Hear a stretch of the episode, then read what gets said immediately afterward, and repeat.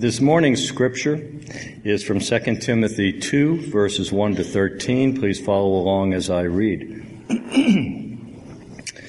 you then, my child, be strengthened by the grace that is in Christ Jesus, and what you have heard from me in the presence of many witnesses, entrust to faithful men who will be able to teach others also. Share in suffering as a good soldier of Christ Jesus. No soldier gets entangled in civilian pursuits, since his aim is to please the one who enlisted him. An athlete is not crowned unless he competes according to the rules.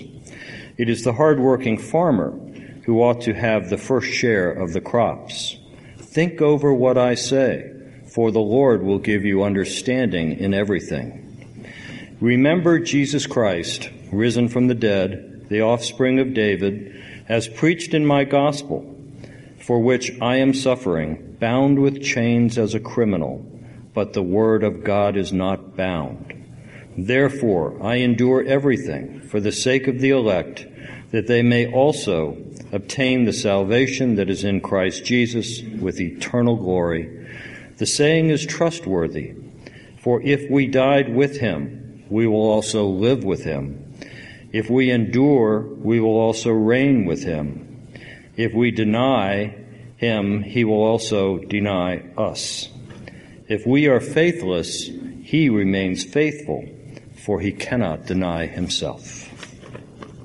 So, in 2 Timothy, we last week, don't be ashamed, join in suffering, and suffering meaning identifying with Jesus. So in, in that culture at that time, Jesus was reviled. Jesus was not a popular figure in Rome in about 66. Nero was persecuting Christians and burning the city. And so to identify as a Christian came with some shame and cost. He, Paul says, don't worry about that. To identify with Jesus is part of what we are as Christians and our culture. There's, there's coming a time where identifying with Jesus isn't necessarily popular in some quarters, but that's okay. We see the, the goodness of God even as we identify with Him.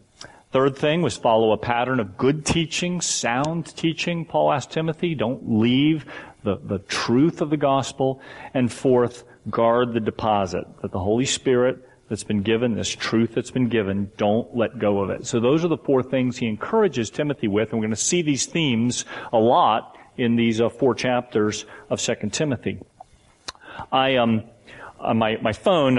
Some of you uh, don't haven't known me long enough to know what a what an incredible thing for me to have an iPhone. I've had a flip phone until about a year ago, and um, so one of the things that all of you guys know about, but I'm still getting in touch with here, is when you get messages and um, uh, voice texts, and the phone tries to print the voice text out for you. It does its best. You know what I'm talking about. It reads the voice text for you. So I got one a few weeks ago. I shared this with a couple of you, but then this morning I was thinking about what Paul was telling Timothy today, and I thought, okay, this is um, this is good. This is what I learned from my voice texting. So this was my text of a couple weeks ago. It says, "Hi Tim." Now, this is trying to interpret, right? Hi Tim, this is Craig calling from Dell Technologies. Um, your name came up as the contact point for Living Hell Presbyterian Church. You know, if you doubt it, I'm keeping this. And I saw the marketing possibilities immediately. Hottest church in town. It's never, it's never ending source of joy. So I'm keeping this one. And it reminded me this morning because it only takes one word to change before you begin to go down the wrong road. And this morning, Paul tells Timothy you need to pass along the truth of the gospel and not get diverted from that because when you begin to take and say, we're not changing the way we deliver the message, that's fine. The way we deliver it may change throughout all time, but what we deliver, it's crucial that it not be bound by culture or bound by what we think. And so he says, listen to what he says here to his dear son in the faith, this young pastor. Be strengthened by the grace that's in Christ Jesus and what you've heard from me in the presence of many witnesses, probably when Paul's teaching at Timothy's church or the group of believers that were gathered. Entrust this to faithful, it says men, but anthropoi is men and women. It just depends on the context. To faithful people who will be able to teach others also. Remember what he said before, sound teaching, remain in the truth, not diverting. He says again, remember Jesus Christ in verse 8, risen from the dead, the offspring of David. Even those three phrases tie together the truth of the resurrection. All the way back through that Old Testament about David's son, and it, it says so much. But he says, this is what's important. Here I am in prison. I'm limited now in terms of my communication. But I want you to remember what you've heard, the truth of it. Don't divert. Don't be ashamed. I know it may be hard to speak the truth. I know people may not like it. But this is where life is found. This is where my life changed. This Paul, who was out persecuting Christians, this is where he got revolutionized was meeting Jesus when Jesus literally knocked him off his ride. So for those of us, we have to look first. Do we, do we know Jesus? Has he knocked you off your horse? Has he knocked you around enough to say, I know this is true? If you haven't, be honest. And pray that prayer. Say, Jesus, would you knock me off my horse? Would you get my attention if you haven't yet? And Paul says, what you've heard me speak about this gospel, I'm entrusting to you. You take it and give it to others who are able to give it to others. So how many, how many lines do we have here? We have Paul to Timothy to people he will teach that are able to teach others. You got four lines there, right? Paul to Timothy to those he's, Timothy's teaching who will be able to teach others. Parents, grandparents, influencers. We need to know that they know what we know. Many of us were touched years ago, decades ago, for me 42 years ago, and it can be part of my past, but that's not where the gospel lies. It lies today. And are we entrusting with our children and our grandchildren and those who we know? And everybody here has influence in someone that deposit that we've been given, are we willing to pass it along and teach them to pass it along? Are you willing for your children to be evangelists in the sense of being able to share with others, or does that embarrass you? If it does, we're cutting the line of what Paul says. This should be a free flowing conduit through. Don't be embarrassed of the gospel. Don't be ashamed of the gospel. It is life. If it's given you life, it gives others life. This theme we're going to see riding through, but this is where he's talking about it. He returns in verse 3 to this idea of sharing in suffering as a good soldier. Remember, suffering, it's hard for us sometimes to relate to suffering. We live in such affluence. I mean, I, I can't remember the last time I feel like I truly suffered. Some of you all have. I, I, I acknowledge that. But, but suffering in this sense is aligning yourself with Jesus and saying, whatever Jesus gets, I get. Now there's good news in that because Jesus is God's son and the riches of his are also ours, but he also gets scorn from many. And so we have to align with him in both ways. So here's what Paul gives us three analogies. The first one is as a soldier. He says in verse 3, share in suffering as a good soldier of Jesus Christ. Then he makes a comment. He says, No soldier gets entangled in civilian pursuits since his aim is to please the one who enlisted him. Now, he's not saying that, well, you shouldn't have anything to do with this life. You just, whatever. That's, but can I tell you that a soldier, there's a time when a soldier has to pay his bills. That'd be a civilian pursuit. The, the way that the actual word is, is it's the practicalities of life. There's two words that are used there and when he says the, the practicalities of life. No soldier gets involved in the practicalities of life. That's how it literally translates.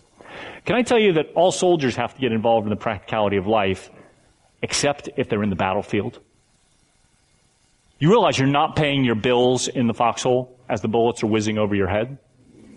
You're not thinking, oh, like, oh, I forgot, oh, I'm going to be late, that car payment. You realize you're not thinking that at the moment because you're aware of the battle around you. And so there's nothing that happens more often to us is that when there's a moment, because there are God moments in our life, there are critical moments that come along. Sometimes day, every day you'll have one in certain seasons, but you'll be in a moment, if you're a Christian, where God will place His Spirit on you, He will place His hand on you, He'll say, now. I'm, He's always with you, but there may be a teachable moment with your children. There may be a moment for you to speak a word in season. And my particular uh, temptation is because you're a soldier in that moment. You're sharing Jesus.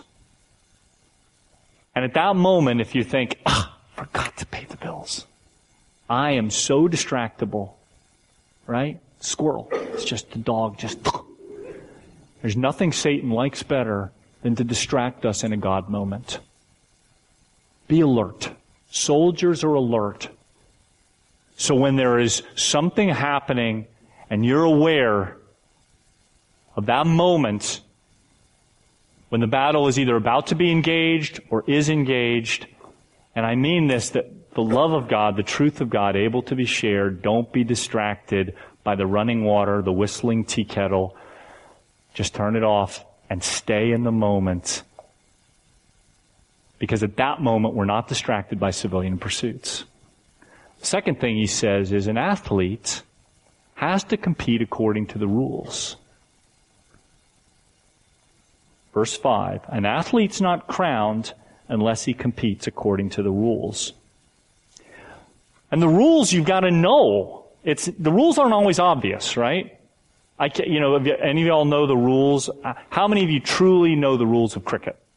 You ever, you ever read the cricket rules? It is completely non-understandable if you didn't grow up. It's like learning Chinese if you didn't grow up Chinese perfectly. It's incredibly complicated. Okay? Even simple rules though, when my son, Patrick, was swimming on the swim team, and uh, I think it's butterfly stroke. Some of you guys are swim instructors, but you've got to touch the wall with both hands on that stroke. Isn't that the stroke you have to touch with both hands? And bless his, I was just happy when he didn't drown doing, he was small and didn't have the upper body strength. And I was just happy when he made it across the pool alive. But several times he didn't disqualify. He was a young kid and he was swimming the butterfly. And I saw it happening where he was going to reach with one hand and I'm like, because he was going to finish. He was going to like get a ribbon, little sixth place ribbon or whatever they give. And he was going to be DQ'd because he didn't obey the rules. And he was probably just trying to get air in his lungs. And I realized that. But you realize it was so close, but it didn't matter. Y'all, Jesus has set up life through His Word to be lived a certain way. And when we say, well, it doesn't matter if I touch with two hands or one hand, what the heck does it matter? I swam the course. Well, those are the rules. It makes no sense to me why you don't have to do that with like other strokes. But those are the rules. Now you can argue all you want with the scripture and you can say, oh, that doesn't make any sense to me. I don't know why we should have to do it that way. And pick your area of life. I mean, we, you can pick it. But this word has been set up for our benefit and our good and His glory. And if you don't know it, you're going to touch the wall with one hand and you're going to wonder why you were DQ'd. And you're going to say, this isn't working. And here's what happens. I'll tell you, I've seen it so many times. People say, this Christian life, it doesn't work at all. I, I try. I went to church when I was a kid. You know anywhere in here what says you go to church and you'll be blessed? Nowhere in the scripture says you go to church. That's it. This life is about relationship with Jesus Christ and with each other. And there are lots of things in here the Bible gives us instruction. And it behooves us, if we're going to run the race and be an athlete, Paul says, don't be disqualified by not competing according to the way it's set up. A good athlete is not only fast and disciplined, whatever event it is, but they understand the parameters of the event. And that's the way we need to be in our lives. The soldier leads a disciplined life. The athlete leads an obedient life. And the farmer leads a hardworking life. Right? A farmer, James, James grew up on a dairy farm. What time, what time's your dad get up in the morning to milk, did milk the cows? About five. Well, most of y'all commuting by then, right? You're not sitting under a cow. But, well, some of y'all might be, I don't know. Contract work around here, you know. But the idea that somehow in, Christ- in Christianity we can just chill is not biblical. He says the farmer shares the fruit of his labor, but it's a hard-working life. And so let's not fool ourselves into thinking that this Christian life, the joy of it, yes, but it's got to be a disciplined, hardworking, and obedient life in order to be the life God has given to, to us. And just like to Paul, there's this balance of what we believe and what we live out because he follows these very practical ideas of a soldier being not entangled in the moment of, of uh, pursuing God's purposes with civilian pursuits, the athlete competing according to the rules, the hardworking farmer having the first share of the crops. And then he says these things about what we believe risen, remember Jesus Christ, risen from the dead offspring of David, as I preached in the gospel. That's, that's for which I'm suffering. That's why he's suffering. Bound with chains as a criminal. But then he says, but the word of God is not bound. Even though he is, God's word is effective to do what it was intended to do.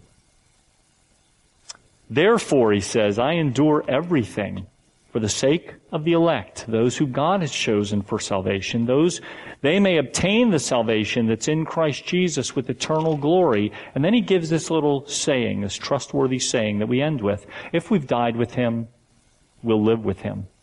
If we endure, we'll reign with him. If we deny him, he'll deny us. If we're faithless, he remains faithful. I want to look at those four at the very end in just a second, but I just want to say something important here that one of the great issues that, that we find as believers is the temptation to, to mentally agree with certain things in religion or Christianity, but not have it change our life. I got an email this week from one of our folks who just went off to college, and he was noting on college life. This is a very um, wonderful, thoughtful young man, and he said, um, "At my college, I, I'm finding it interesting and challenging." He's been trying out different Christian groups, and he says, "When it comes to religion, it's hard to find people who are sharing my values. I'm surprised that there are people who confess themselves to be Christians but don't act like it." Especially when it comes to alcohol and how shall I say this, personal relationships. I guess I am trying to be compassionate. I understand we all have our sins. But so many who call themselves Christians seem to have no knowledge or remorse of their sins. It comes from a young believer, but we've all observed this, right? People who say they're Christians and then don't act like it. I confess that's me sometimes. I assent mentally to certain things that God's in control and then I can worry like heck about the outcome. I confess to you. Sometimes I get afraid for the future when I know that there's no fear in love. So I'm going to challenge us this morning rather than assent, mental assent, A-S-S-E-N-T, where we agree with, let's have an ascent, A-S-C-E-N-T, which means to go up. Because ascent, when we go up and see from God's perspective, we see truth. We've got to start here. We've got to get serious and real about our beliefs changing the way we actually live. And where you see a disconnect in what you say you believe, acknowledge it as sin, as that which we've missed the mark, and let's try to align the two. Paul says to Timothy, true belief isn't just saying something's true, but living it is true. And he says it like this. If we've died with him, we'll also live with him. Death in the, in the gospel leads to life if you're hanging on to a resurrected Christ. That endurance, keeping going in the race. You know why I don't run marathons? Some of y'all run marathons or half marathons or whatever. You know why I don't run them? I get tired. I don't like to be tired. I run like half a mile into it. I'm really exhausted. I just start walking. I, I stop. Right? Woe to me if my Christian life's like that. You're going to get tired. It's going to seem difficult. I've gotten tired of my Christian life, but I haven't sat down yet. I've gotten knocked off the path a few times, but I haven't quit. Don't quit. You get to reign with Him. You get to sit next to Him. You get to go to the ascent up to the mountain of the Lord. Third, scary. If we deny him, he will also deny us. The word here for denial is a sense of that non-identification we talked about. If we say, there is no God, there is no Christ, I disavow any knowledge of him, mission impossible wise, I disavow because there is no way of salvation. He doesn't deny us out of retribution. There is no other way. If you're not clinging to Christ, there is no way. Don't give up. He knows who's His. You cling to Christ. And here's the best news. If we're faithless, He remains faithful. Guys, I'm faithless sometimes. You're faithless sometimes. He is faithful. Not denying Him, I'm just tired because he can't deny himself because he identifies with you. As you've embraced him, he embraces even harder.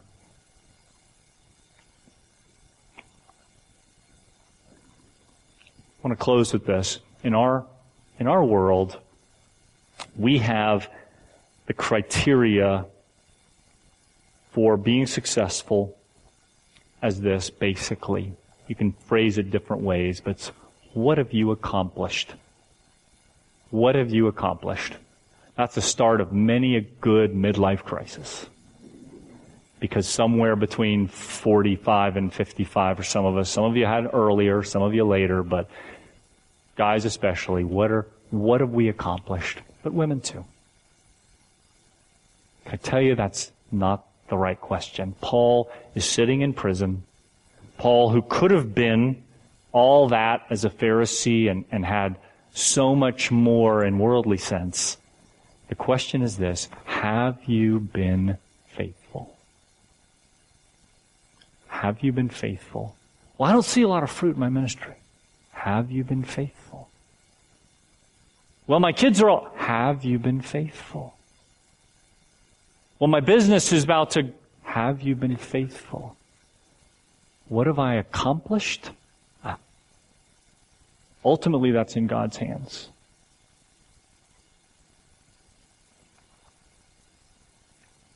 And here's the scary thing the more successful and capable, call it a Northern Virginia person you are, the more tempted you are to think that your success is gotten by your own hand.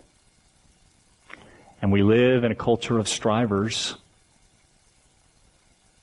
And God says, breathe and rest and be faithful. And sometimes He will pour blessing out upon you, and some of you all have tremendous success in your lines of work and all that. That's great. It's a sign of blessing.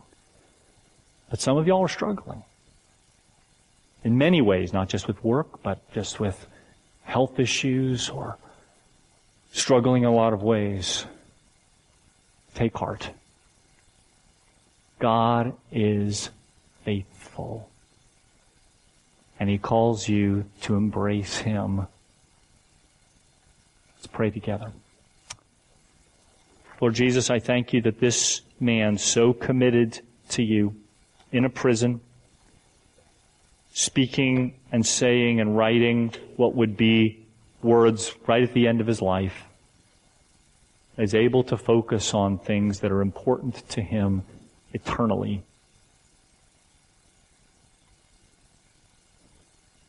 that he saw life as he'd gone on the ascent up to heaven.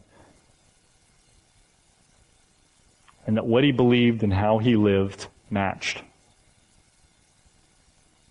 Lord, help that be so for us, that we compete according to the rules, the way you've set up life, that we live life not distracted, Lord, in the moment of truth. Father, that we are able to pour back out to you all that we have because it all comes from you anyway.